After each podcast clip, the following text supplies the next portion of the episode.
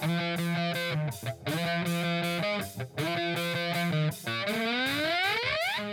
following podcast is scheduled for one ball with no time limit. Super hot fire! The greatest spectacle in podcast entertainment, Mr. Nestlemania. That was literally verbal diarrhea. I'm setting the bar awfully low. Titus O'Neil keeps running directly into that bar. Get him off my TV, get him off my TV. You make me very angry. The man who has a better IQ than you, the awe-inspiring JC. You should go work for WWE because you'd be so up far up Vince's No, butt. no, no, no, Oh, you are No, such no, a no, sucker. no, you you defend everything, all the bad moves they make. This is the Jobber Knocker Podcast. Ladies and gentlemen, welcome to the latest edition of the Jobber Knocker podcast. As always, is Nestlemania Alongside for the ride is JC. JC, we're in like, I think, four weeks away from WrestleMania Backlash. I'm not really sure. I don't know, but Nestle.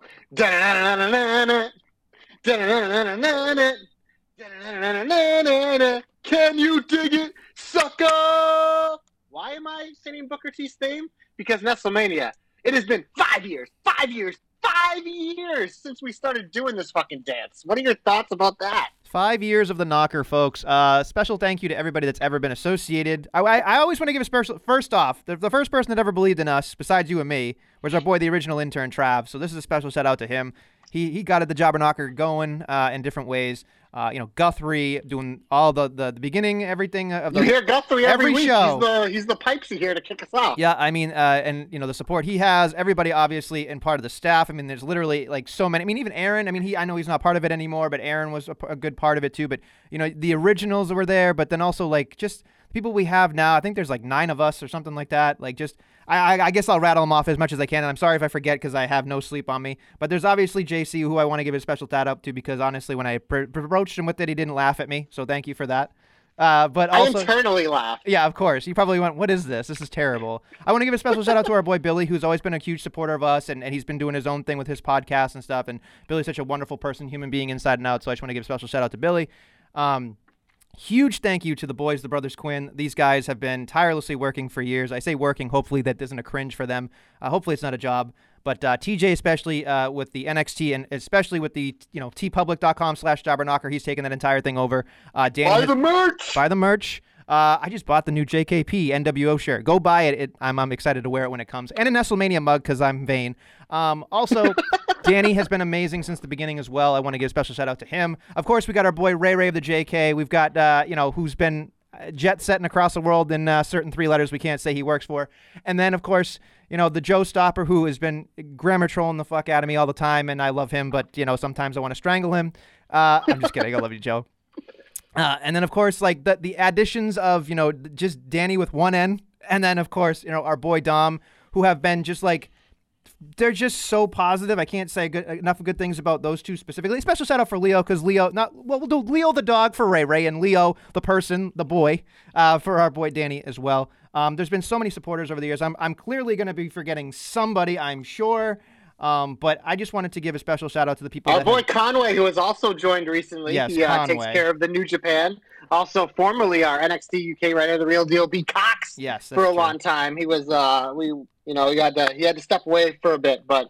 Um, yeah, but no, I mean, you mentioned Dom there. I don't know if uh, we officially announced it on the podcast, but with NXT moving to Tuesday nights, Dom has taken over uh, the mantle from TJ. So Dom is doing double duty right now with NXT and Impact. So if you're checking out our website, which you could, should, jobberknocker.com, you're getting all the Dom, baby. And we all love getting all the Dom because he puts his own Dom spin on everything. It's great. Yeah, he's gonna have- always a always a fun read with Dom. Dom's a good guy. He's a great guy. Follow him. He actually, unfortunately, got locked out of his Twitter account, apparently. So if you need to follow the new Dom account, it's at DommyFeds33 of the JK. I think everybody Oh, except me is of the JK. That's gonna the fuck me up when I have to read shit, huh? Yeah, I know. So sorry. I think it's literally me, Danny, and uh, Conway are the only ones that aren't of the JK, and maybe Billy, but that's okay. Um, but yeah, I, I just on a serious note, thank you for everybody that has uh, been along and hanging out with us, and we have a lot of fun. And when it's not fun, we'll stop doing it. That's really what it, what we always say.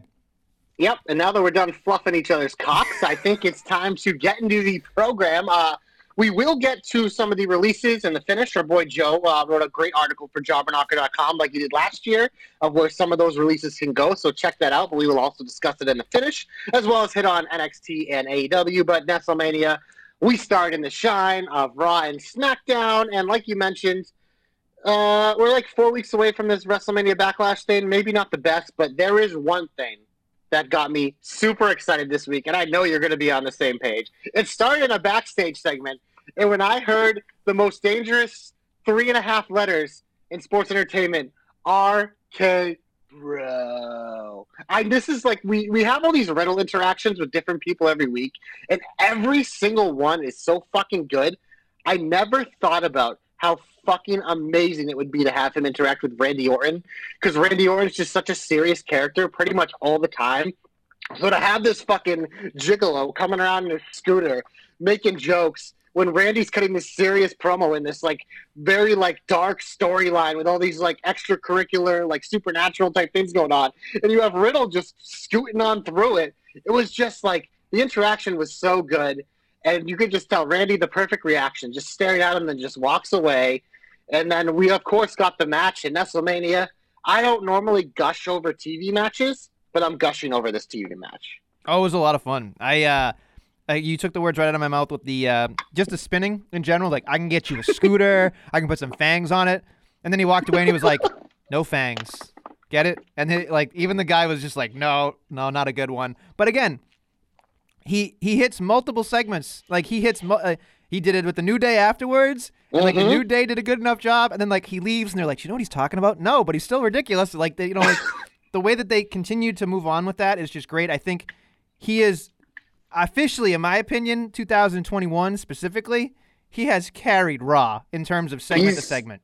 Oh, like his entertainment value. It's like this is we've seen it with Raw over the years where we've seen like Miz take over that show as a guy who can take a lot of segments. We've seen KO take over that show sometimes. The guy take a lot of segments. Seth Rollins did it for better or for worse for a lot, but like with that three-hour format, you really need someone who you can interweave throughout the night and really carry a heavy load. And this guy, like, no matter what he does, whether you like, it's just entertained in some value, whether it's by design or not by design. It just he is clicking on all cylinders. Like they, I think part of the reason they realized like this fucking guy doesn't need a title because he is the most entertaining thing on television. Like without the title, you can have him bounce around and do more things. He's a plug and play guy. It just it's I can't say enough about Riddle and what he's become and like the uh, the amount of star power he has. And he's a guy like when the crowds come back, I am so excited to see it because I just feel like he's a person everyone can get behind because it's just the excitement level he brings is just so unique and he makes you care about things by not caring about things. That makes any sense. Yeah, no, no, and I think the other thing too that I, I, I actually posed this question not not to actually get an answer, but this is something in my head now that you talked about it, where you said, "Oh, I didn't even think about him as an interaction with Randy Orton." I'm trying to go through my head and try to figure out can this guy literally have a good segment with every not wrestling, but I mean, can any can he have a literal like haha fun segment with just about anybody?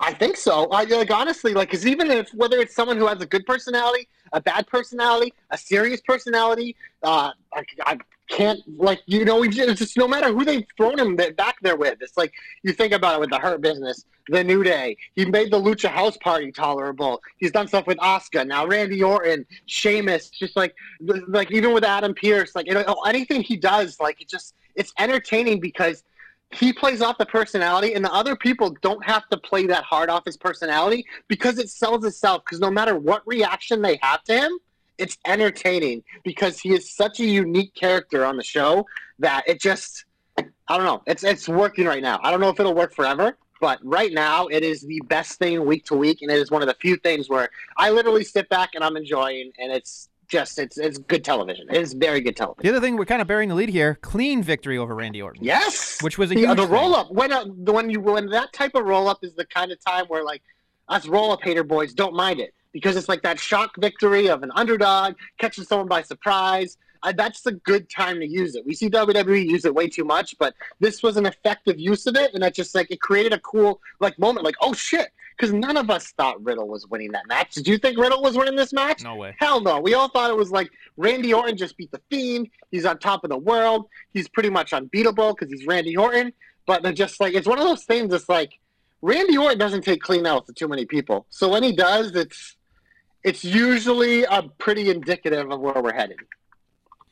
Yeah, see, I, I, I don't know. Like I, I, I'm thinking about it more and more, and I'm, I'm trying to get to myself like, where do we go from here? Are they going to be RK Bro? Are they going to have a long feud? Because No, honestly, I think they might milk it a little more, but I think this is probably something that we're going to have as a one-off to kind of, you know, take a break from the because I it sure doesn't it feel like the Fiend and Orton there might actually like interact more because I feel like obviously right now the feud seems to be Alexa and Fiend, but it sure feels like to me that like somehow Randy Orton and Alexa are going to end up semi-aligned because I feel like all that black goo stuff wasn't by accident. You know what I mean? The fact that she was the one now oozing it, but like she was making it come out of Randy. I feel like there's some sort of link between them now to keep this going, but they haven't really done anything with it yet by letting Randy do his own thing. But this is, I think, what's been so good about the booking of this feud is in WWE, they usually just like have these guys mash heads every week. But this feud is like they've been pulling them apart, letting like Randy do his own projectile, and they bring him back, and it sure seems like we might be doing it again. And it's just, it's, it's honestly, it's masterful storytelling. no, they did a great job with it, and I get, and I'll have probably more in my. I feel like the hope for Nestlemania has become just a like detective it. spot. So I like it. Honestly, that's. I mean, that I, I. It sounds awful, but I have been doing more and more and more research on stuff with Dom, just because. I mean, I'm fascinated by the conspiracy theories, and I'm I'm a, I'm a good tin tinfoil hat man. Like I I I I I love me some grassy knoll shit. You know what I mean? Like I I will do that every single time. So we can talk more about that later. Is there anything else that you really enjoyed this week in the Shine? Uh, on Raw, I just have to say this because hashtag always in the shine. Mandy looked like a snack this week. Whew, I just like oh, straight hair, I care. Uh, no, but she's super hot fire every time she's on TV. I love I love the the, the pink outfit, everything. I just I, I mean. Josh. Super hot Who the fuck is Josh? Sorry, JC Yeah. can't deal with it. Sorry. but from from one blonde to another. Uh, Miz and Maryse, Miz TV, a lot of fun. It's just these two. Like I don't know if you actually watch Miz and Mrs. I do, and I I look don't forward to it every chance to. week. It's so fun. You can tell so much of it is scripted, but it doesn't matter because there's enough like truth in it where it's like something probably happened and they're like, oh, let's just blow this up and make it even more ridiculous. Like their relationship is like they're like probably the most like the ideal fun couple that everyone want to hang with because there's so much ridiculous. And it was nice that they brought a little bit of that to Raw, to Miz TV. Uh, we're still doing stuff with Damian Priest, which whatever. It's we're heading to WrestleMania Backlash, so we got to kind of get through it. But I thought it was a lot of fun, and I do think that for a guy like Priest, especially because he kind of really did take a seat to Bad Bunny as he should have. Now that he's kind of there on his own, he needs more of these type segments where even if he fails a little, I think it's okay because it's giving him more exposure against a guy who literally as a heel makes everyone else better. But I think it'll let Priest get better on the mic. It'll give Priest the chance to show more of what he can do in the ring. So I thought everything doing with this was a positive. Yeah, I mean, I definitely enjoyed the Miz TV segment. I thought that was great. Um, I, I I've wanted to watch Miz and Miz, but Miz and Miz and Mrs. Excuse me, but I just I my my, as you can tell, my calendar is full. Um, I If you barely- ever have 20 minutes, man, it's the best 20 minutes you'll spend a week. Just DVR it or save Yeah. it and checking it whenever. If you can't sleep or you have 20 minutes, just it's it is a freaking Un- riot. Unfortunately, I have a lot on my plate, but I will check it out at some point because obviously the Miz with the real world obviously knows how to work that camera, so I I, I know he knows what he's doing. Um, but in terms of the actual thing, like once Priest came out, I kind of got disenchanted with it. I didn't necessarily believe that it was something fun anymore. We've already seen it. I get what they're doing. Like he won with his pants down and whatever. Like I get that. Now they're trading wins, which whatever it is, what it is, 50-50, we don't really care. Uh, Maryse helped them. They, they did the whole thing where like they tried to, to, to put all the pieces back together. Where okay, last week didn't work. We tried it again, went to the well too many times, and then of course he lost. And of course she's got to pick up the pieces with her man. I get that, but it's just I'm kind of over it in a way. Like, I, and I, and I think part of it, and I, I don't I don't mean any disrespect at all because I think like I've said, Priest is very good.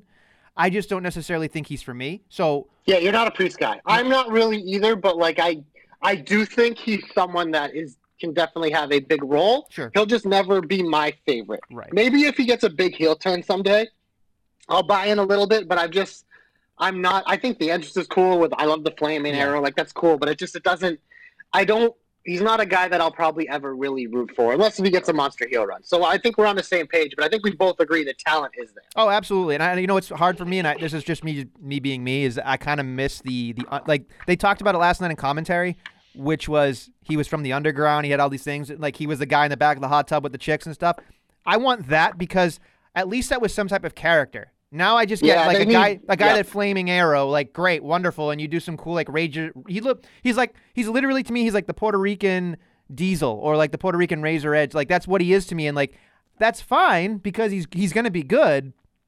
But the character that he had in NXT was at least better than what he is now, and he's like stripped away. And I don't know if that's because he's got to have that kid-friendly kind of feeling. Although everybody's saying bitch nowadays on on everything, so it's like who knows where we lie in terms of content, you know? So what you brought up there, I think, is an amazing point of why we see a lot of these people that we love down at NXT, these characters, flop and struggle on the main rosters because on NXT they put so much into the character work. Whether it, they'll have some segments that are good and some that aren't, but the two that I'm really watching for, they're the two new Raw people. It's Damian Priest and Rhea Ripley. Like Rhea pretty much got shotgunned into a title right now, and Damian Priest is already in a big role, but like they're not really doing the character work with them. They're just throwing them out there for the segments, like people who are already established. Which, yes, they're established for us who watch NXT, but it's a much bigger audience on Monday Night Raw, and they're seeing these new people and they're not getting the characters. So what you bring up is an amazing point of why this, where WWE doesn't do justice to these guys, is that we need a little more for these two in particular of like those character type segments as opposed to just like the weekly segments. You know what I mean? Like whether it's a vignette or it's a backstage, like. So I think that's an, a great point that you brought up because that's something I think we need to watch the next few months, specifically for Priest and Ripley and anyone else who possibly could get called up. Is what are they doing to further their character on the main roster, not just relying on their past NXT success. I would kill for vignettes because here's here's my here's my plus column for a vignette, right? The reason why I think a vignette works, regardless of the talent behind it, right? It creates a buzz, Mhm. but more importantly, you can do it to anybody, whether it's somebody that you're really excited for, or somebody like a Skinner, or like a, a Doink the Clown, or like you know somebody that you don't necessarily you're like, what the fuck is this? You know, like, you, but you start talking about it, and Yes. every single week you're going, I'm getting a minute and a half of this. I, I don't understand it because then you have to see it in the ring for it to make sense to you. And I love that. I absolutely love that. And I miss that because when I tuned into WWF Superstars as a kid, they would always do it. When Razor Ramon came out, I was just like, what is this? I, I hadn't seen Scarface, but I was just looking at it going, there's just some guy who oozes machismo with a big giant chain. But then he got in the ring and I was like, this guy's awesome, you know? And so, but it made you think about these things and they lack that. They don't do jobber matches as much anymore with local talent. They do it with their own talent now. And they don't do vignette matches. So it just, or sorry, vignettes rather. And it just, it, it boggles my mind that the recipes are there. They just don't use them. Yeah, and I will say, leading up to Ripley, we did have those couple packages, but it didn't give us a lot. But I will say, because I think um, I do have one more thing on Raw that I kind of like, but I think it's more of a transitional piece, so we'll go to SmackDown.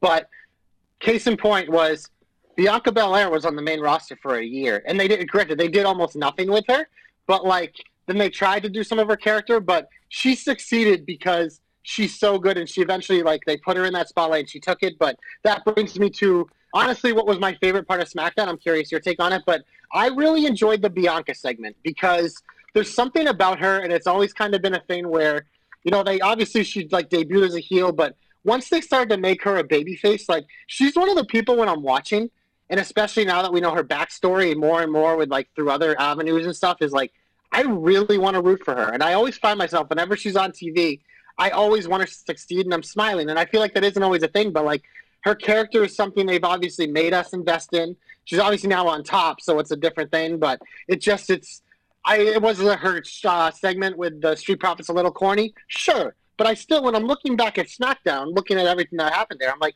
this is probably my favorite part because it just she's re- I, I relate to her story and I want to see her succeed. I don't know if you feel the same way.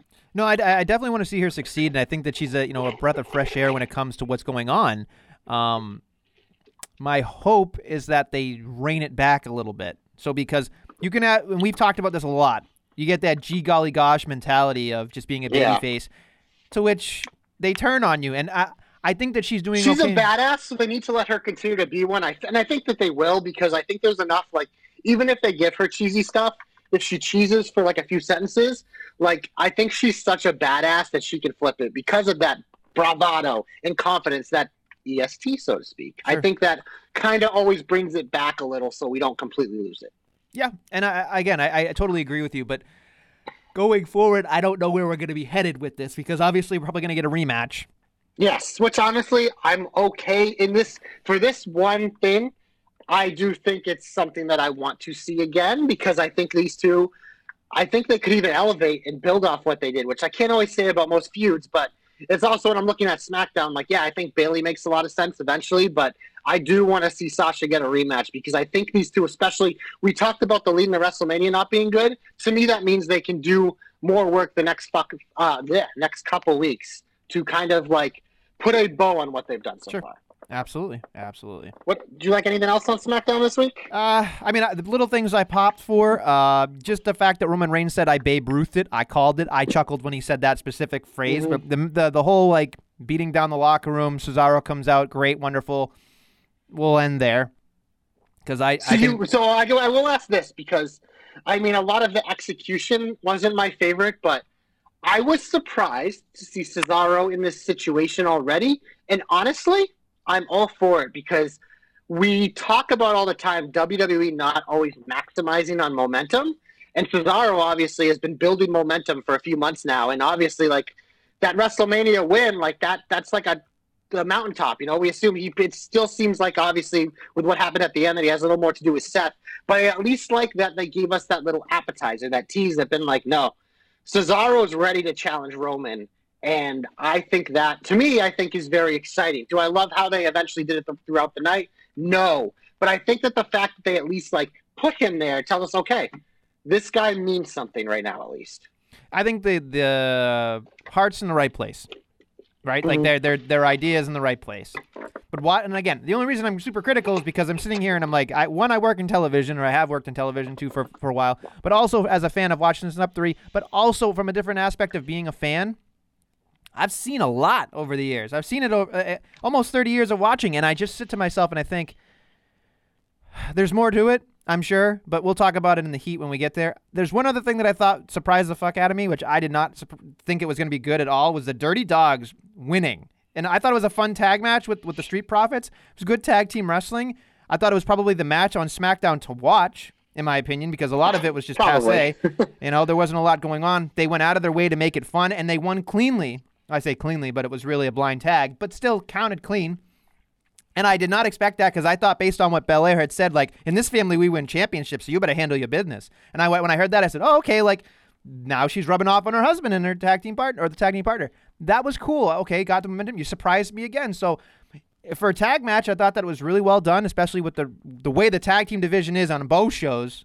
Three, actually, all three SmackDown divisions. at least now they like I know Raw has a team back which will help, but SmackDown at least like the last like two months or so they've actually I feel like they've kind of built the division here with at least like the four top teams. Like we know who they are if you throw in the other uh, the other tag match that uh, the Mysterios and like Otis Gable. Like at least we like kind of have some semblance of a division. My only worry with this is that I hope they're doing it so they kind of like build the Street Profits back up so they get that underdog role again and can go because honestly, when I they're still my favorite tag team right now, like in WWE by far uh, on the main roster. Like they're just so fun, and I'm scared that they're gonna try to pull the trigger too soon and break them up. I'm not ready for that yet. I that I'm fine with everyone breaking up someday, but I just think this team, like, and what they bring. Especially right now, like when you have this gaping hole of a division, sometimes I don't want them to break them up. So that is my worry by doing that, being like we win championships. I don't want there to be dissension yet. I I don't know about you, but I'm just not ready for that because I think they are. When I look at WWE, they're one of the few tag teams where it's like no matter when they're on TV, I'm interested. Even if it's not a good segment, I'm still interested because of them. And to me, like I the match was fun. These two teams always have good chemistry, but like the Dirty Dawgs, just like I know that when they won the title, and I actually don't hate them as a team, but I just feel like they haven't really done anything. And it's just I care more about the other three teams, and these guys are just kind of there. So I need I need a little more to make me like really remember that the Dirty Dawgs exist. Essentially, No, you're not wrong. You're absolutely not wrong. And the only thing I could think in my head was that I don't see the Street Profits leaving for a while, like uh, ripping apart. not. Because here's the other thing too that that's on the table, and they don't. WWE hates leaving money on the table. And this is, I think you've brought it up before, but this is a money feud in my opinion. Street Profits versus Usos. So I, I don't see Yeah. that. I don't see that Hundred going percent. anyway. And I think that uh, that right there is just heel spitting fire, and then babyface is spitting fire, and then then they then they sniff a Roman main event. Maybe Montez gets a you know a smile of it, or, or you know a little bit of it, like or even Dawkins because Dawkins has got the best hot tag in the biz. You know, and so as Da- as our boy Billy would say. Um, but it is what it is. So I, I I believe very much that they're okay. They're going to be fine. Um, I don't have, honestly. I don't have a lot to say that it was good. All right, so I have a transition piece because the reason why I'm putting this half in the shine is because we haven't literally I, I- we've been frustrated with this division for a long, long, long time because they haven't really used it or they've kind of thrown them in with the tag. But finally, the Raw Women's title feels like it has meaning. And I thought there have been the last couple weeks a lot of very good. There's also a lot of very bad because of just whatever. But I do think the promo, obviously, Charlotte's doing her thing as a heel. You know, I love it, and I know you're starting to come around a little too. But that, like that, that for me is one of my favorite things is when she's a heel. But I, I do. I know you mentioned it earlier, but when Asuka called her a bitch, it was just one of those things where it's like in a segment that, you know, it was fine. It probably wouldn't have been memorable, but her doing that, at least like it kind of like like when I was like dozing through watching Raw, it caught my attention. It made me perk up, and I was like, okay, I know they do it a lot now, but this one I thought was very effective, especially because Charlotte sold it. When heel Charlotte's facials are very good. So whatever. What happened later was obviously Rhea got her revenge uh, in the match where she distracted Charlotte, and then um, I don't know how you feel about this, but I thought it was kind of fun with Charlotte beating up refs to go off the air, you know, and now apparently Adam Pearce has suspended her. So you can transition to the Heat if you want, because I do think there was some bad in here too. But for a division that really hasn't had storylines or you know really been focused on, I do like now that they're legit. Like we have three top dogs, and it's at least one of the more compelling parts of Raw, even when it's bad, in my opinion. So I, I was going to give Charlotte my comeback this week, but I decided to go against it because I knew we were going to talk more about it. Um, I really, really appreciate the character work of Charlotte because at least she's a bitch. At least she's going to bring out what it's really like. Like she called out all the fakes and she also said something that really perked. This is where this is to me this is a fine line where you can you can enter this realm, but I'll explain why I'm nervous about it as well. I enjoyed when she talked about the fact that the women didn't like each other. Women are fake, women are catty, which I understand, and that's fine. And that's that's part of life. People just don't like people, regardless. And I understand that. And there's going to be voices, male or female, regardless of whatever the situation is, whomever is there. They're always going to have whispers because people are competitive. People want to be on top, all that stuff. I get that. But what I'm worried about is that, quite frankly, the WWE doesn't handle something like this by spoon feeding or crumbs. They kind of just like splat it all over the place and they just make it worse. And I'm nervous of it because I'll explain this very quickly. It's just a one note. Because then Alexa Bliss said something where she said the Raw Women's Division and then used the word bitch. So what I'm nervous about is that they're going to turn the entire Raw division into some catty, just not a good representation of like the com- the competitor, but more of like going backwards and saying things like hair pulling, calling each other bitch, and, and cat fighting, and all that. Like uh, to me, that's my worry because you've gone so far beyond that now, where the women are the best part of the show, or the women are main eventing, and they're doing all this great stuff. So it it is true, it is a part of life. I get that, but you have to walk a fine line for it to make sense and not be tasteless and put women back five, ten years. That that's what I'm So worried the- about. I, I understand the worry, definitely, but this is why I'm not worried. Because when I look at this division, Charlotte, absolute badass. Rhea Ripley, absolute badass. Asuka, absolute badass. Alexa Bliss, badass in her own way, as in she has one of the best characters in the company, period. Never mind. So if you're looking at those top four, it's like they're, they, we see it. They get catty with some of the undercard stuff, with which whatever. It, it is what it is. It's always going to be a thing. Just like some of the men, like there's some people that just always do the ha-ha segments, and it's never never any meat with it. But when I look at those four, the four pillars of the Raw Women's division, in my opinion, I don't I don't think it will. Will there be pieces of it? Sure. There's always going to be a little bit of it. That's just how it is. But I just think those four women are two badasses that they like. Even if WWE, even if the writing tries to pull you that way, these women are so strong. They're just gonna bust through it and be like, "Fuck you, you can't hold us back." And I just, I think, I think they're just, they're just, it's just so different now. Um, so I, I'm just telling you that so you can put your mind at ease because these women will not let it happen. Not on their watch. Yep. No, that's fine. I'm okay with it. I just wanted to say what I had to say because again, it it, it, Oh, no, I don't disagree with you because I, you're definitely right. But I just think that with those four pillars, I think it's just there's too much badassness for them to be brought down. again, I I am I'm subscribing to your theory. I just I am nervous, I, and I get I'm a nervous Nestle. And, and- Nervous Nestle. Nervous Nestle. Yeah. Anxious Adam, as some of my friends call me. Oh my God, look at that Yeah. NNAA. I yeah, love there you it. go. Uh, I no, love the correlations of the first letters. You know that. yeah, of course. You love alliteration. Who doesn't? I know Yep. our boy Grandma Troll probably does. Anyway, so let's get into the heat. Get them off my TV. Let's do it. Let's get that Monday night rerun going, folks. What am I wearing right now, Nestlemania? Monday night rerun T-shirt at Pro Wrestling. Why am I wearing it? Because you ready? Uh, uh, we had some reruns. Uh, so on SmackDown, this wasn't on Monday, but Natty, Natty squashes Shayna again. Not even worth talking about. Waste of time. Viking. Raiders beat Shel- Shelton and Alexander again in a rerun. We took them out of the hurt business just to put over the Viking Raiders, which whatever, but rerun. Uh, the Naomi and Lana versus Shayna and Nia again. There was a bunch of gaga here with uh, when Nia went after Mandy because they did the teasing in the middle of the match. But this was also a rerun. Um, is that all the reruns, or was there another? I mean, technically, we had but- we had to talk about Priest and, and Miz, but that's a rerun too. yeah, lot of Yeah. reruns this week. There's a lot. Oh, sorry. And the most egregious of them all, folks, in my opinion, Sami Zayn versus KO in a WrestleMania rematch. I, I, oh, I, I, forgot about that. I See, I didn't hate it regurgitate. because I just like those guys, but it wasn't good. It wasn't good, and, and so and it's a TV match that guess what got a count out, a count out. So it's like it's just I it makes me want to vomit when I hear WrestleMania rematch or like this is a main event anywhere or this is You're is really gonna hate the next. Oh my man. God! This entire main. You know, here's here's my here's my 10 second theory on why this is way the way it is. WrestleMania Backlash simply is be call, called WrestleMania Backlash so that NBC Peacock can make it trick people into watching more of it. That's exactly why it is. Well, I think it's just one of those things. Is yeah, they think they just wanted to pop in the name WrestleMania, but like that's kind of how Backlash has always been. And to its credit, Backlash historically has always been a very good pay per view because the second time these people fight, it feels like it's a more fleshed out match because they have more experience with it.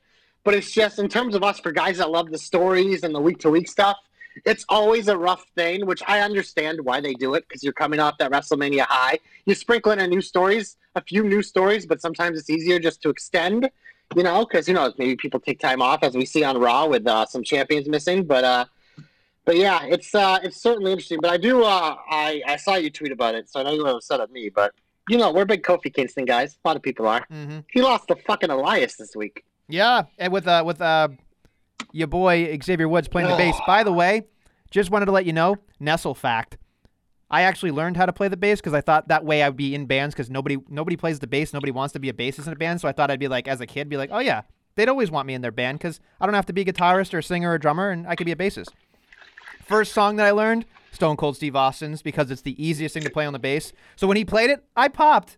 But that was about it. That was that was the extent of how excited I got for that matchup. And then I was more. I was hurt. I was butt hurt, head hurt, elbow hurt, all sorts of hurt. Hurt business all over me when Kofi Kingston lost. I was I was upset. I was offended as a fan that you would let a world champion lose to honky tonk man literally losing his money. That's what he looks like. It makes absolutely no sense to me. Not one. Not one cent does it make sense. Super hot garbage. Super hot diarrhea. That's Ugh, what I think boy, it is. That just sounds painful. Yeah, nobody wants a burning butthole. It's just weird. Yeah. Sorry, So this got a weird other- turn.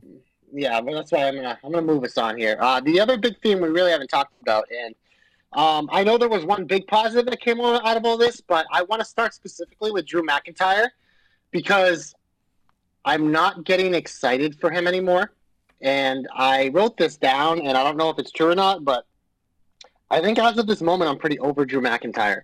I just feel like there hasn't been anything to make me care lately, and obviously, like it just I don't know. For me, I just I need to see something different from him. I he, like he still comes out with the big schlongy sword, sticks in the ground, but it's just like all his promos to me kind of feel like the same. It's giving me like the OG Seth Rollins vibe, where I felt it was the same thing every week, and I just got so bored of it. And I still like Drew McIntyre, but I just I feel like this is why I wanted him kind of away from the championship. I just feel like I'm so over it.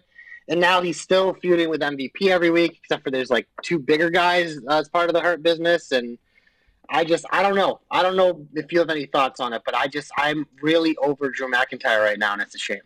The ship has sailed. We've talked about this. I think that it is over. I think. Uh, I think everybody, even including me, I think I'm more fascinated with Bobby Lashley. Like I'm just fascinated Oh, with, 100%, with the 100%. presentation. With it, it's the new kid on the. I mean, not really the new kid, but you appreciate how good he's been. So, I think you just kind of fall in love with the idea of Bobby Lashley deserves it. Bobby Lashley looks like a million fucking bucks, and that that's the way they set him up and make him look like saying the almighty WWE champion, not just a WWE champion, but he's the almighty, which makes me feel like godlike. He's not going to lose that championship, and if he does, it's going to take a while. Like I would like to see him have it to at least SummerSlam, at least have a real serious run. Maybe Brock beats him. I don't care, but good lord, I just I have a theory where I think that McIntyre has done his business, but it's time to ship him off to SmackDown at the draft. I think that it is time to move him over to SmackDown.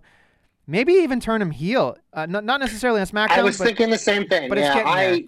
Yeah, the shakeups usually have been like late summer, early fall, so we have some time. But it's sure. I don't know if he wants to take some time off. I don't think it would hurt him. Um, I'd just take a vacation, dude. Come back. Maybe it's a little refresher, but it just he has. I just I we have to get through WrestleMania Backlash, and I hope he's just away from the title. God forbid, I hope he doesn't win it because I just I need need something fresh there, and I think Bobby's just such a nice. It's a difference in champion. I need some new challengers for him. I mean, we've seen. I'd love to see them revisit the Riddle thing. Obviously, like I'm sure we'll get a Braun feud. Like there's all there's all sorts of guys that are lined up, and it's time for McIntyre to get get out of the way and kind of let out someone else have their turn. But I mean, the the, the other part of this was obviously we're talking about Mace and T-Bar came out. Um, and there was a handicap match, but then Braun came out, became a tag match, and but McIntyre, I will say, the one thing that got me interested in him this week is he himself got DQ'd because he lost control by ripping off Mace's mask and beating him with it, which then Braun brought, oh, you smash, I want smash. He takes off T-Bar's mask and smashy smashy on him afterwards. So we had the two big kahoonies uh, beating up the other two big kahoonies with their own masks. But I, the big takeaway is that T-Bar and Mace, we will hopefully never have to see in masks again. Yeah, uh, that's a positive. I will say that's a, if we had to get through all this. That's all I got for positives in this whole ordeal. Yeah, that. So I feel like here's here's what I'm gonna unpack in my own head, right? Okay, so we have will they, won't they join the hurt business? I get that. That's a question. Great, wonderful. They have the masks off. That's great. Like I'm okay with it because Dio and and Dijak are way better probably with just being able to not be handcuffed with that, which is great. Reckoning apparently moved over to SmackDown, so that'll be interesting in the SmackDown. Did not know that. Good to know. So that's a thing. Slapjack could be on cruiserweights 205. I have no fucking clue. I love Shane Thorne, but god damn it. And like He'll probably pop up to job to people on Raw, is my guess, because he is an incredibly gifted seller. Even with a mask on, which is incredibly hard to do by the way. Uh, Which no, hopefully just take it off him too. You know what? He was originally part of MVP's original stable with the Vink. So I forgot about the Vink. Thank you for bringing that up. Oh my god. I forgot about the Vink. Um no yeah, COVID happened, and I think he got stuck overseas, and he's just never come back. So. Yeah. Oh my god. Um, that just made me pop. I there's so much that I could really talk about, but the one thing that really aggravated the hell out of me was, and I, your your your boy or our boy, that Joe Stopper says this. He said Braun screamed at the end. He's like, "You take off the mask and all you do is smash things, and then I hope somebody remembers you." And I was like, "Wait a minute, pump the brakes, you moron!" Like, you are the Hey, stupid we, express. we did you are the stupid express. about him being. I was gonna say, like, I know he's an intelligent human being, but like, dude, look in the mirror. You started with a black sheep mask on your head, and all you do is smash shit. It's like, what are you doing? What Do are you you think doing? they did that on purpose though? Because I No, think I think absolutely no, no, not. here- no. Here's my theory, Nestle. Here's my theory. Because I think part of the reason why we all love Braun and why he's a babyface again is because he's stupid like the rest of us. So it's more him as a stupid idiot who is more relatable than Oh him as God. serious Braun. Like hundred percent. So I could see the writers thinking that they were funny, being like, Braun used to wear a mask and smash things, so let's have him make a joke. I get to me like you talk about these people like being smart because they are. They just have to deal with a lot of shit. So sometimes their product comes off garbage. I, I, to me it felt like a little like little Easter egg or something in there, just for just to give us a little extra laugh at Braun. I think you know you- he's the big buffoon. I, I don't know if you guys can see it, obviously not because you're not seeing the video, but this is just JC grasping at straws as he's stripping out of one. Uh, I, I'm drinking my uh, large Charli Cold Foam from Dunks. Hey, they're not a sponsor. National Cold hey, Brew hey, Day. I'm gonna. I'm listen. I'm gonna mute you. We don't have sponsorships on this program. It's- I'm just telling you what I'm drinking. It's okay. They, they maybe they want a sponsor. Maybe Charli Listen. wants to sponsor us. I don't know who she is, but she may, she has a mean coffee choice. Listen, knockers do not it's run not on Nestle. Dunkin'. The reason why I said it is today is National Cold Brew Day. Who which is the thing. cares? I'm just saying it's. I didn't know about it, but that's I got it for free. So shout out National Cold Brew Day. You know Day when it's not relevant? The rest of the time that someone's not listening today. It's not relevant anymore. It doesn't. I know, but no, no, no. They're not no, going to no, show up it on a Wednesday relevant. and go get a, a they'll like, coffee and be "Oh, like, it's man, National I Day. wish, I wish I remembered. I'll have to mark it on my calendar for next year. That 420, the only reason it's significant is because it's National Cold Brew Day. There's nothing else associated with it at all. Not at all. 420 is National Cold Brew Day. Because the cold brews get you feeling so high, high, high above me. We've Because they're this. lovely. Yeah, I mean, I'm out of heat, so You're out of heat. I don't know. Is there anything left? I don't, I don't, I don't know. even think there is. I think we can move on to getting uh, hope. Glorious, which isn't a song anymore. You're my only hope. Do you want to do on detective or do you want me to do mine? I'm ready if you want me to go. Hit it. All right. Da-da-da. So here we go. So uh, my hope is really about yeah, as you wiggle in your chair that clearly is too As I shimmy. Yeah. That's a tease. Uh, so basically, what I want to say is not necessarily a hope in terms of like what I think will happen, but here's what I've learned, folks. Here's where we're gonna go down the rabbit hole. First off, I wanted to let everybody know. I don't know if anybody's looked at Lily very hard as they've done this segment. She has how many teeth, JC? How many? Do you know how many teeth teeth she has? I do not, but they're very big and smiley. She has, I counted, 13 teeth. Ooh, okay. Do I have 13 teeth? I I hope really not. counted. You're supposed to have 26 or 32. I forget. Somebody is at the dentist. Tell me. Maybe the back cracker being a doc might know. I, I, that's He, ridiculous. Why would he, you know? he, he cracks backs. He doesn't Crack crack teeth. teeth. Yeah. That'd be a great uh, little segue for him. I back teeth. Yeah. What? Okay. Uh, anyway, so she has 13 teeth. The number 13, obviously, in horror films, obviously a big deal. But if you think about it this way, folks, you need a certain number to have a certain thing, folks. 13 might be 13 people, which is for a covenant, which is definitely witchcraft, folks. Which is where, if you've been watching past promos of Alexa Bliss, she's been doing black witchcraft, which is where the black goo come from, as well as the fact that if you see her in the pentagram circle doing all the seance crap and all that stuff, here's my theory. Lily is the manifestation of some type of darker evil. We- We'll get to that in a second. But Alexa Bliss, not having the fiend show her the way, decided to go do something in her, her own way to kind of learn more and get into a hallway that she didn't know she was going to go down into black witchcraft, which is where all this is going to end up. She's not a scarlet witch per se, but she might be getting there. But she definitely has gotten some type of witchcraft behavior. And if you haven't been paying attention, the WWE has put out uh, a lot of copyrights that they want to end up or trademarks with. And I've looked through the list, and they may or may not ever use these, but obviously they go in, but they put, they put them out because that's important. They've copyrighted the witch. They've copyrighted the covener, which is a big deal. So there's a lot of different witchcrafty things that they're thinking about doing.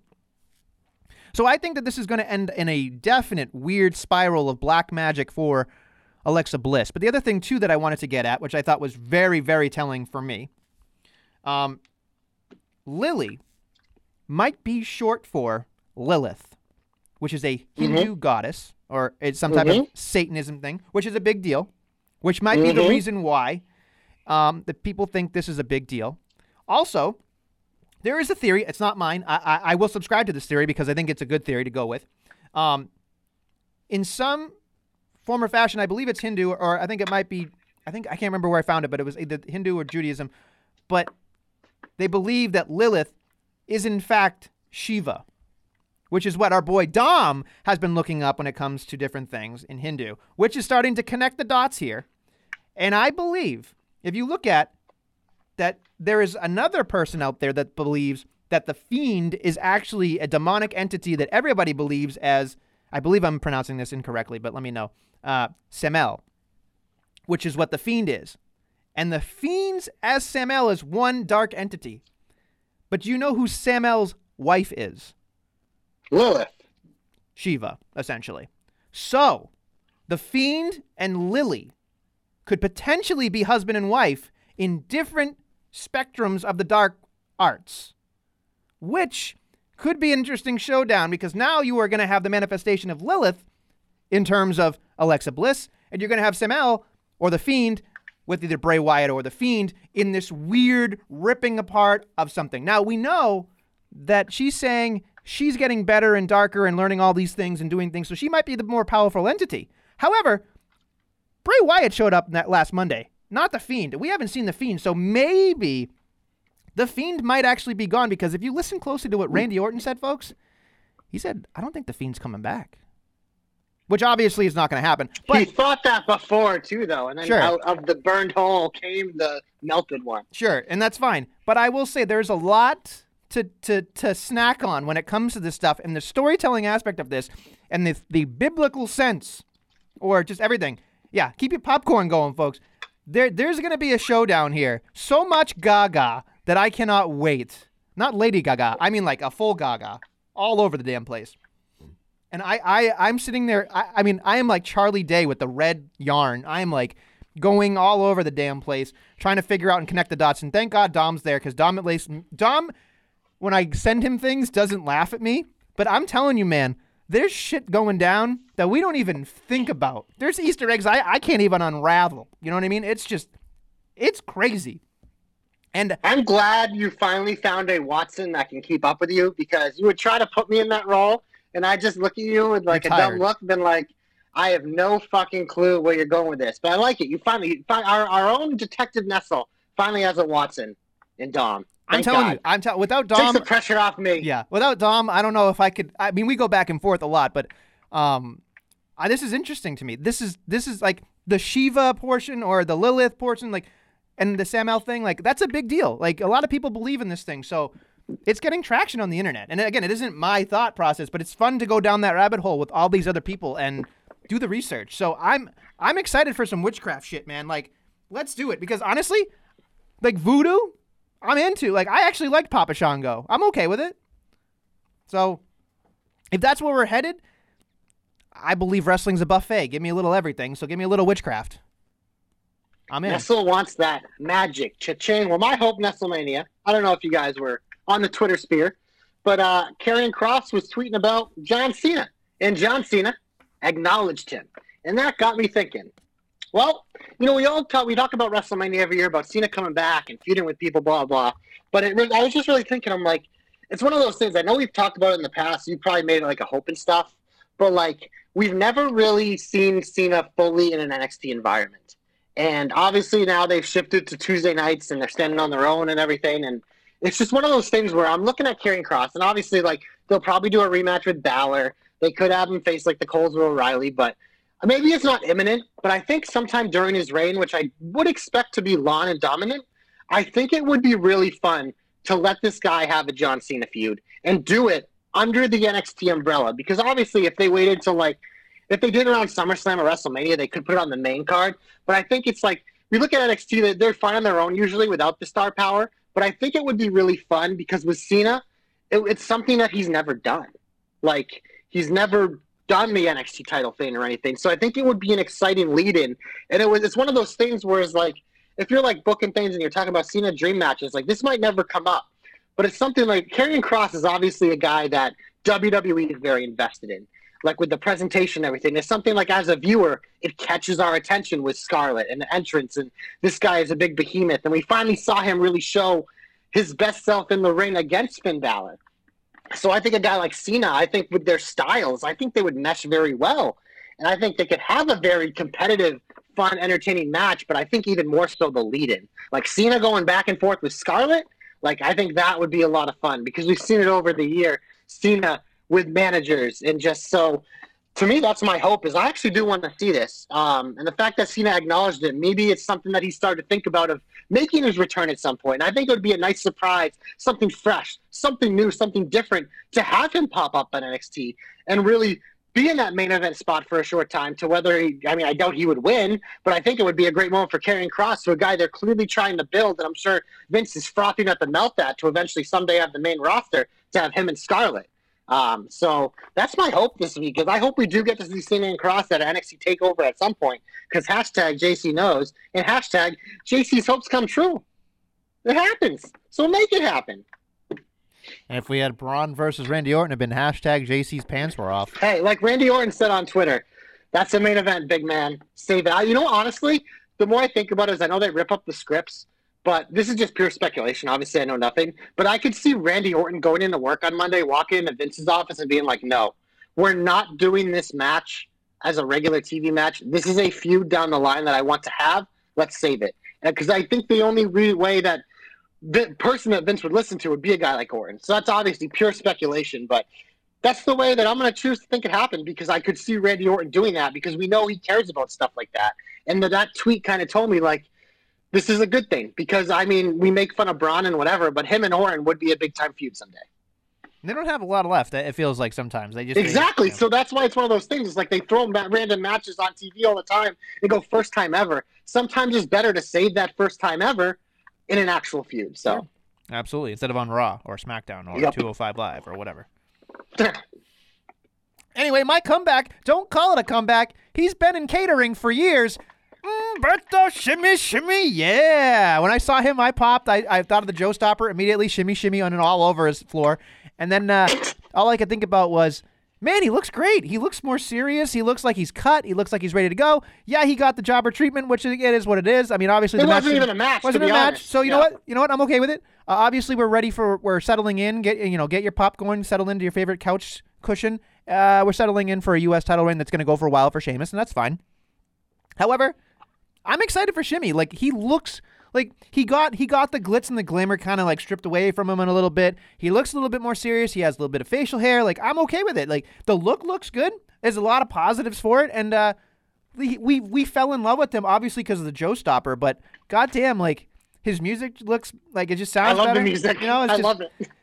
I don't know. Like I, I just, it's somebody that you can root for. You know, he's never gonna do anything except probably hit a certain ceiling. But He'll probably, I could see him being a guy that has a mid card title reign at some Yeah. point if done correctly. I don't think it happens here, but I do. I think that's a great comeback because I was thrilled to see him back, and I think that. You know, if this is a mini feud for him and Sheamus, I think it's it's good. And I honestly, I kind of want to talk about here before I get to my comeback is the way they're booking the Sheamus thing. Because obviously, we know we saw the backstage segment with Adam Pearce, and he was pretty much asking Sheamus to like pull a John Cena and be like, you know, mid card titles like open challenges, and that gets excited. But what I loved about it is they're putting a different spin on it with Sheamus because he's like, nah, motherfucker, I ain't doing that shit. Oh, you want me to do it? Fine, I'll do it. So he has it, and before the match starts, he beats the guy up. I would love this to be a trend. Um, they might just use it to set up a match with him and Shimmy, but I, I would love if this was like a thing with Sheamus that this became like the gimmick because it's a different. It's more of the same of like what you see in wrestling. It's a lot of the same stuff, but like how do you put your own flavor or different spin on it? I like this little bit of uh, cayenne pepper of uh, Sheamus is red on this type of thing. So did you choose cayenne because it's red? absolutely. I'm gonna tell you, I don't own spices, let alone a spice rack, so I don't know what I would do with cayenne pepper. But hey, That doesn't surprise me at all. okay, let's tell you right now. As someone who used to order food with you every week at work, that does not surprise me at all. I'll tell you this much: I You know married. what you like. I know what I like, and I married the right person because she's the same way. She's the I exact same way. I'll tell you I this much: love it. when there's recipes and it says sprinkle parsley or sprinkle this, that, the other thing, we just look at each other and go, much flavor?" I like bland. That's supposed to just eating raw chicken, baby. Raw chicken. That's right. Right out of the pouch. Yeah, oh Rip yeah. that thing open, take a bite. Eat your heart out, Balboa.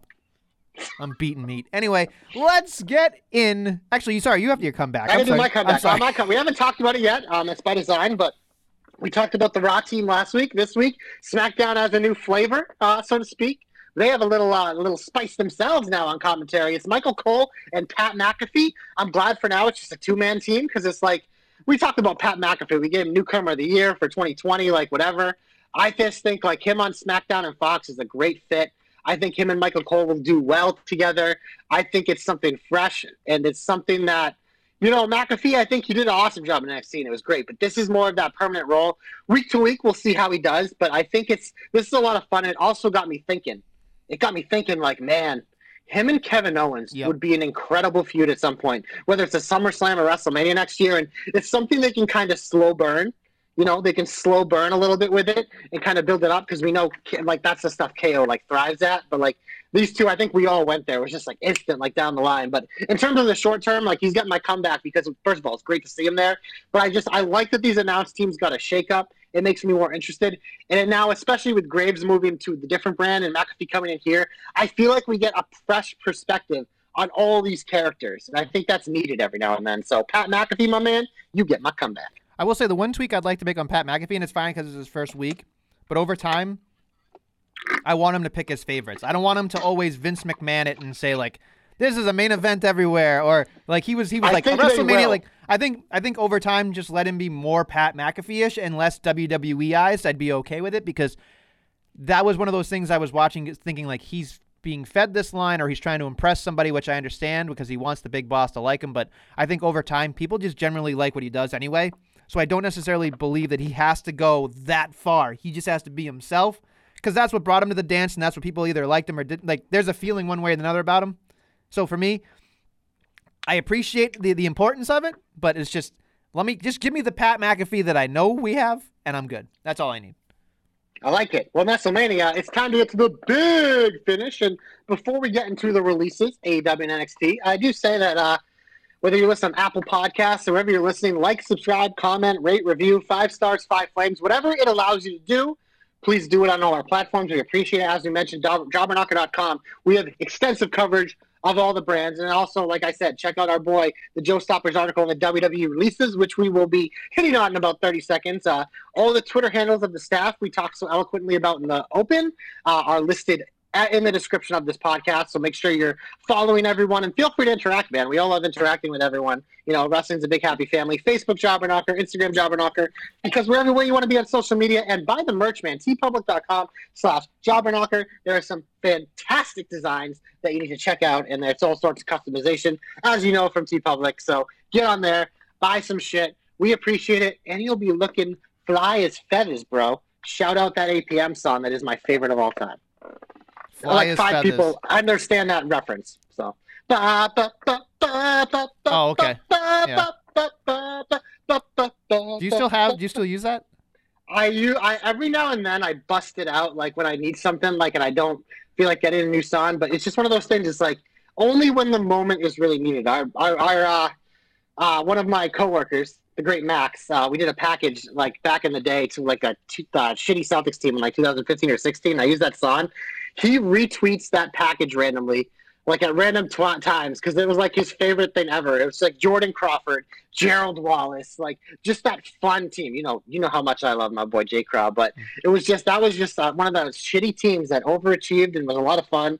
And it just it was a perfect storm. So whenever I hear that song, it's I always instantly like if I put it on TV, Max texts me. He's all excited. So shout out APM. Don't ever take that song away from me. All right. On that note, WWE has probably used it before too because it's funny. We watch the programming every now and then I hear a lot of their songs are some of the similars I use for Celtics because we both prescribe to the same library. So it is kind of funny to hear uh, Tye Dillinger's original theme song was something I used to use in montages. So it's it's funny to hear those parallels that uh, you know. So so from random a, thoughts. yeah, so from happiness to sadness, Black Thursday occurred. We had I think nine or ten of the uh, releases. They're not firing. I have nine written down. I hope I didn't forget anyone. Yeah, releases. Yep. Did you add Mojo to that? Yes. Okay. Uh, so the list I have, we'll give it quickly, and obviously check out our boy the Joe Stoppers article. I believe he had seven of these individuals. Um, so, or eight, no, there's actually this there's ten total because I have the Iconics as one. But the Iconics, I think, were one of the big ones. Mickie James, Chelsea Green, Samoa Joe, Kalisto, Tucker, Mojo Rawley, Bo Dallas, and Wesley Blake. Obviously, some people on there are people that haven't been used, people have been injured. A guy like Joe who's been on commentary. The Iconics have obviously been a big, part. Kalisto hasn't done anything since he broke away. Mojo hasn't been on TV since Gronk. Bo Dallas hasn't been on TV in years. Wesley Blake, his partner, got released uh, in the winter.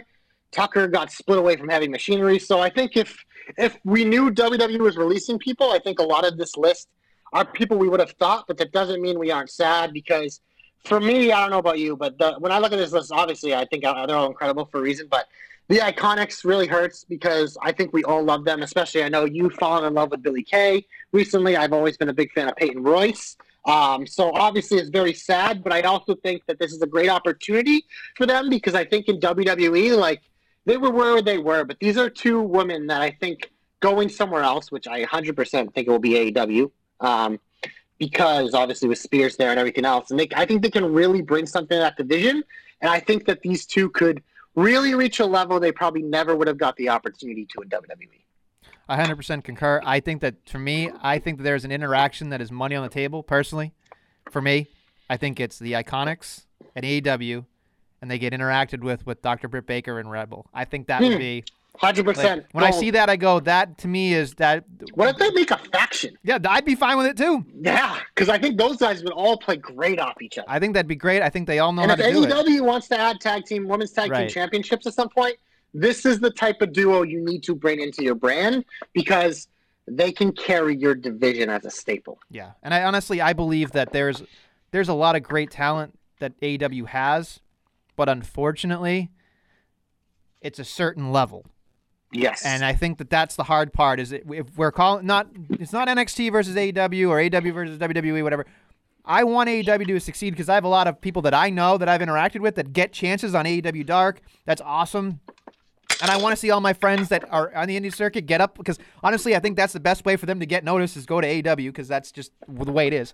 But uh, the the IIconics are there. They're like they they are they are they are polished, but they are funny. They interact. They know how to do things. They can do all sorts of things. I, I think it's a shoe in personally, and Yeah. I'm excited. I'm excited. Honestly, I don't I don't feel bad for a lot of these people because I think they're going to be fine. I think, it, yeah, that's that, that's my big point is that because I know we all get. I mean, this budget cuts and like releases, like they happen all the time. They're gonna happen every year in wrestling, and these are we don't know if like their contracts were up and they decided not to renew or whatever. That's usually how it goes. But I'm honestly, when I read off that list, I'm like, I think they're all better off going somewhere else. Like Samoa Joe, I'm curious to see how much he has left in the tank. I thought he did a great job announcing, but I know he can probably definitely still wrestle somewhere, and I think in one of these other promotions, he'll be in a bigger spot. I think to finish his career, and then I don't know what I know. Mickie James was auditioning to be like a commentator, and they obviously didn't feel like it was enough to keep her around. But I mean, her she can do more. Chelsea Green was cursed in WWE. I think we agree with that. Like Yeah. she started to get momentum and then got hurt. So we obviously know the great success she had in Impact. So I think she could easily go back there with her hubby, who's there now, and then Kalisto. Like I mean, he's he had some really good times in WWE, but he just like it kind of I think they maximize it, and I'm curious. He's another guy. I'm interested to see where he go because like you know I it's hard for me to always get behind like the mass superstars because I'm like big on like the facial expressions and obviously if you're wearing a mask it's hard to see, but he's always been a guy that had my attention because of his skill set. So he's a guy I'm also keeping an eye on of where he might go. Yeah, I, I can see him going to an Impact. Although I would love to see him go to AP, uh, APW, excuse me, AEW, um, and do something really cool with, with the you know the Pentagon and, and like you know Yeah, Phoenix. I think that'd be really cool. Again, those are the things that I think necessarily they scream to the styles. They scream to things that make sense. Sometimes the same style is great, sometimes it's not. But I think Kalisto before he got signed by the WWE was doing amazing work, and He did some amazing work at WWE. Yeah. Like remember the event we were at, the Salida Sol- Del Sol off the ladder, his chair match with Baron Corbin. He had some decent U.S. title reigns. Like he, there was a lot of great moments for Kalisto. It's just we don't remember them as clearly because the last few years it's almost been nothing, and he's been with the freaking Pinata Boys, and it just it wasn't a good finish for him. But I think he did have some really good years where he was really, I think, a top level talent, and it's I think it's it's a I think it's gonna be a positive for him because I think his talent level is incredible, and he'll get a better chance to shine elsewhere. is there anybody else you want to discuss? Not personally. The only thing I want to say is uh, you did tell me way back on this podcast that Mojo Rawley was the next John Cena. Um, so how do you feel about that take, Nestlemania? This is not my the favorite. It's literally my favorite Nestle take of all time. Like you have some good ones, but like this take, I remember when you said it, I kind of looked at you, and then I laughed, and then like I realized you were kind of serious, and I was like, I'm, I think it's awesome that you're all in on this, but it just, it's looking back, it's legitimately, I think my favorite take you've ever had. this is not the Nestle you're looking for. Uh, It's so good, and the best I- part is you've owned it. The Yeah. best part is you've always owned that take because it was a genuine take. and like it just it. I I love it. That's why it's my favorite. Like whenever I think about it, I smile because it just it's. I just I remember that moment when you first said it, and I was just was kind of like, "Is he for real?" And it's just it. Ah, I love it. I will say it. this much. A good good Jobberknocker five year memory. Yeah, exactly right. There's no other reason. I mean, my pants are down. I just I called a bad one. Like there's no there's no other way to say it. Like you get them wrong, right? Like Yep, that one I got dead. This one was a swing and a miss, folks. Completely, 100. percent But honestly, here's the thing, and I think this is this is this is a caveat to like why we do what we do on the program. So, there's so many podcasts out there. There's so many things out there. Sometimes you need something like that to be as ridiculous as possible to believe in because everybody else feels the same way. Like you and I, until we started this podcast, we thought the same way. Yeah. But now you and I are on the opposite ends of the spectrum. Well, we still, I think a lot of times we do, we think on the- some of the same lines, but I think we look at it through different avenues. And that's what creates our, like, of why we have such different takes is that even when we agree on stuff, we're looking at it from different angles. We have different perspectives of it based on our backgrounds and whatever, and the way we look at things. And I think that's why it's always been so fun the last five years, is because yes, we have some epic disagreements because of those different perspectives. But even like when we do agree, I feel like we agree with each other, but for very different reasons. Like the road we took there, like, you know, sometimes I take the highway, you take the back road. Sometimes you take the highway, and I'm fucking trudging it through the woods, you know. But I think it's, I think that's part of why I think these last five years have been such a fun ride, and uh, very thankful to have had all you guys on it with us. And uh, let's do at least five more, right? You know, why not? yeah, my kids will be what six by then. Sure, that'll be great. We'll have them on. We'll start talking about John Cena again. It'll be great. Yeah, they'll have better takes than we will. I don't know. Right now, uh, I don't know. We're doing pretty good. Although they they're getting talkative, so that's great. Yeah. Um, you have anything else in the releases, or should we talk about the shows? Let's just go about the shows. All right. So NXT um, is uh, now Tuesday nights, so I apologize if you're listening after. Um, but I saw some notes. The big match this week seems to be Dexter Loomis versus LA Knight. I think that's interesting because I think um, those two guys, character-wise, I think will be very interesting. I, I listen. I'm a big fan of LA Knight's promos. Not a fan of his wrestling, so it's hard for me to really get into it when the bell But a rings. guy like Loomis, I think it's going to be a lot more gaga than true wrestling. Listen, I hope so because Loomis has me like this indies thing with Loomis always cracks me up. So like that has me uh, doing the Sherri Martel wink and faint business. Like I, I So loved good. it. I loved it. Yep. The fact that Johnny was like, "Where were you?" and he was she's just like, "Ah, you know, I had to go do a thing. It made perfect sense. Like the way here's here as much as I'm, I give TJ shit, and I've given TJ a lot of shit, so I apologize to TJ sometimes, but it's for the betterment of the program.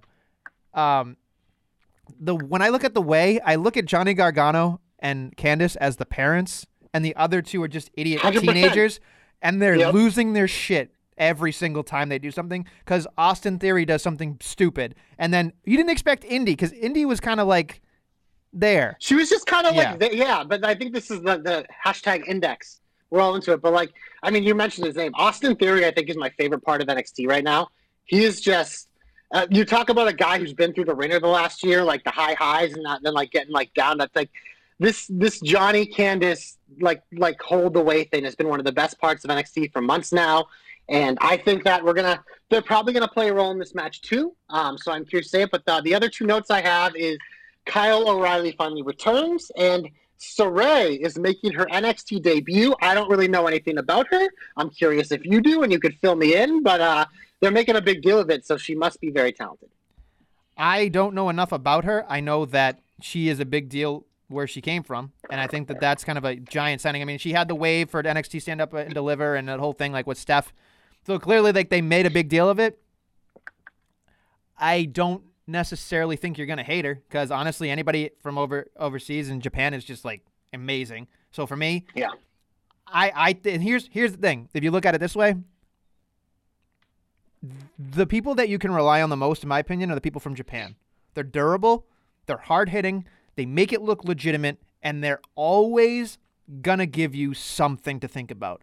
Asuka kind of set the tone, right? Then we had, well, God bless her heart, she's no longer there. Kairi, Io Shirai really lifted EO it even more. lifted it up even more, and I think she's going to continue that legacy of amazing Japanese wrestlers in WWE. Because honestly, they up until Asuka, they, they've had a couple, but now we're seeing the trend of like just amazing athletes that get surrounded by people who can mesh with the style. So I I don't know enough about her, but I'm excited to know, to learn more. I like it. Um, do you want to jump over to AEW quickly? Sure. What the hell? So the big match this week, uh, there is a women's title match. Holy Shida, Hikaru Shida defends against Tay Conti, who is this the one rankings they actually allude to on the program and they use as a storyline because Britt Baker has been very big about her climb of it. Is the women's rankings? They've been adamant about Tay Conti being number one for weeks. The number one contender is actually getting a match, so I'm very happy about that. I think she's. You want to talk? If we gave out most improved awards and stuff like that, I think she would be the top of the list. I think the last year, moving to AEW really, I think saved her career because we agree like she kind of reached the pinnacle at NXT and WWE wasn't going anywhere with her and you know, I think Jericho helped her get in the door and she's kind of ran with it. And now this, I think, is a big spot. We've seen her have some nice matches with people, but I am curious to see how long her and Shida go um, because I think that this will really be a good barometer to see how far she's come. And I obviously expect Shida to retain, but I am very happy for Tay Conti getting this opportunity. I'm excited because obviously she gets everybody excited for different reasons. So I'd be curious to see if they give it to her because I think there's a chance. There's a chance. Yeah, I, I, think that would be a cool, like, shocking, like, whoa, TV moment. You know, especially because they're new on Wednesday night. Shida has had this long reign. It would be a cool, oh wow moment. I'm not so sure they'd do it, but honestly, I'd be all for it too. Yeah. Also, so, I, I, want to say real quickly that there are a couple matches in here that I believe are snorefests. That's that that I believe. Billy Gunn versus QT Marshall. Yeah, yeah, that's that's as as high as on my list of snorefests that I could possibly imagine. The factory yeah. versus the, the, the, the non factory or whatever the hell they're calling themselves. The Cheesecake Factory versus anybody else. I don't even know what you're talking about. So the factory, the Nightmare Factory, is like where they train wrestlers. Oh, oh the, so okay, now it's a split of like gotcha. Cody's Nightmare Factory and then the other factory with QT, QT, so Marshall, I honestly, I don't, I don't hate the story, but I just I don't care about the matches. Like I'm never gonna care about a QT Marshall match. You know what I mean? I just I'm not I'm not. There's a lot there's a lot on there that there's a lot of meat on the bone that nobody's gonna eat. I mean that that that is a vegetarian surprise. I don't care about. It is just it's awful, folks. It really is. But here's here's some other things that like for me. And again, I, I'm me. I'm on Nestle Island. Darby Allin has been put up against people that are his size, which I get because he needs to have a long reign of like. I don't necessarily believe that Jungle Boy is a tomato can. I don't. I think he he's did awesome. fight Brian Cage though. Right, but that was kind of like an iffy like schmozzy yeah. finish.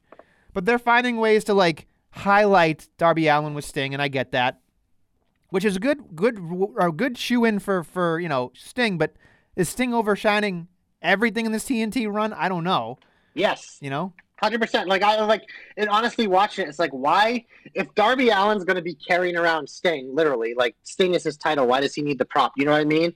So to me, it's felt redundant for him to have both but it's just one of those things. That's what they're doing with it. But yeah, no, I agree. I think 100% overshadows the title. And then we have something that I believe is a snorefest. As much as I love this man, I think he should never have come back into wrestling. We have Powerhouse Hobbs taking on Christian Cage, which will obviously allude from Christian Cage fighting Brian Cage inside of a steel cage at some point, I'm sure, because we got to have that triple cage. That's where we're headed. I don't give hey, a slam about this one. Honestly, I. I, I will say Brian Cage is one of the guys that I've come around on recently. And so I wouldn't mind. I think Aaron Christian would be good. I was surprised that um, for Christian's second match, we're going to Hobbs as opposed to like a Ricky Starks. Um, but I am curious to see how Christian does in a more because like Hobbs, like he's a he's a good wrestler, but he's more like he's called powerhouse for a reason. Like he's like he's like the big muscle guy. You know what I mean? So I will be interested to see how a Christian match is coming back from injury against a guy who should be overpowering him but I don't expect it to be a lawn or a five match class, five uh, star classic or anything. But but yeah, it's not it's not going to get me to jump out. I will say the match that I saw that kind of got my uh, my pants in a tingle was uh, Hangman versus Starks. So that's where I was headed because I think that that one is. So here's here's where they they don't care about the overall rankings, but it says here in the the uh, the graphic, ten straight wins for your boy Ricky, ten and one, and eleven overall for your boy for him against Hangman's number one. Hangman's number one with a eight straight wins, singles wins, and a 12 match streak. So he's he's up there. I like that they're doing that because it has a sense of meaning. About time. But where's the stakes? Like what happens? Somebody well, yeah, loses, I, mean. I get like, it, but what happens? Yeah. So the the winner of this match should be the number one contender and should get a title match. Sure. But I just don't know how soon they're going to Omega Hangman. So imagine if they pulled the upset here and it starts when I doubt it. I think this is just more of a chance for Hangman to rack up W's. But again, make they're making the women's rankings meaningful right now. Please make the men's rankings meaningful because we know the tag team rankings are never going to be meaningful the way they booked that division with the fucking paper champions they got. So, That's true. I uh, I've I've fallen out of love with the Bucks. So that's which tough. is a shame because I I've always been like a, a big fan from afar, but man, I just think that storyline has been one of the worst things in wrestling in 20, 2021. If like if we gave out three month knocker awards, my worst thing of the year would be this fucking Young Bucks Kenny Omega nonsense. It's horrible to watch every week. It's Well, not they, good. They're gonna they're gonna make a lot of mistakes. They're still very young in terms of like figuring out their television. So I get it. Bad. But it's just yeah. Uh, so they, those- they do a great they do a great YouTube show, but they do a fucking horrible TV product. It's it just I don't know them. This storyline being in the tag, it's like it's again, it's like it's the same thing. The point I think with Darby Allin is is like, do they need to be champions and have this stupid storyline at the same time? I think one overshadows the other, and it makes it less meaningful. So I don't know. Yeah, That's just me, though. I'm, but I am excited to see at some point, as we've talked about, you know, rebellions on on the horizon soon, as well as the uh, Gl- guts and glory war games match. They know, is gonna be- yeah, the gut. I mean, they're just they're riding the coattails of this Oh, inner yeah. circle pinnacle match, and they're going to be riding it for however once in five weeks. But I can't wait for that as well. it's gonna I be agree. fun. So I honestly, we got to put up with the bullshit to get to where we want to go. That's really what it is. Don't like. It doesn't mean I have to like it, Nestlemania. You sound like me. And on that note, we should probably stop because then if you end up like me, then there's two me's and nobody will listen. So that's bad. So that's where we're gonna end. Agreed. On that note, we thank you for listening to the five. I guess the fifth birthday. I was gonna say five year anniversary. It's the fifth birthday of the Jobber Knocker. We're in kindergarten, baby. and we still act like it. On that note, thank you for listening to the Jobber Knocker. We'll be back next week with more Jobber Knockery.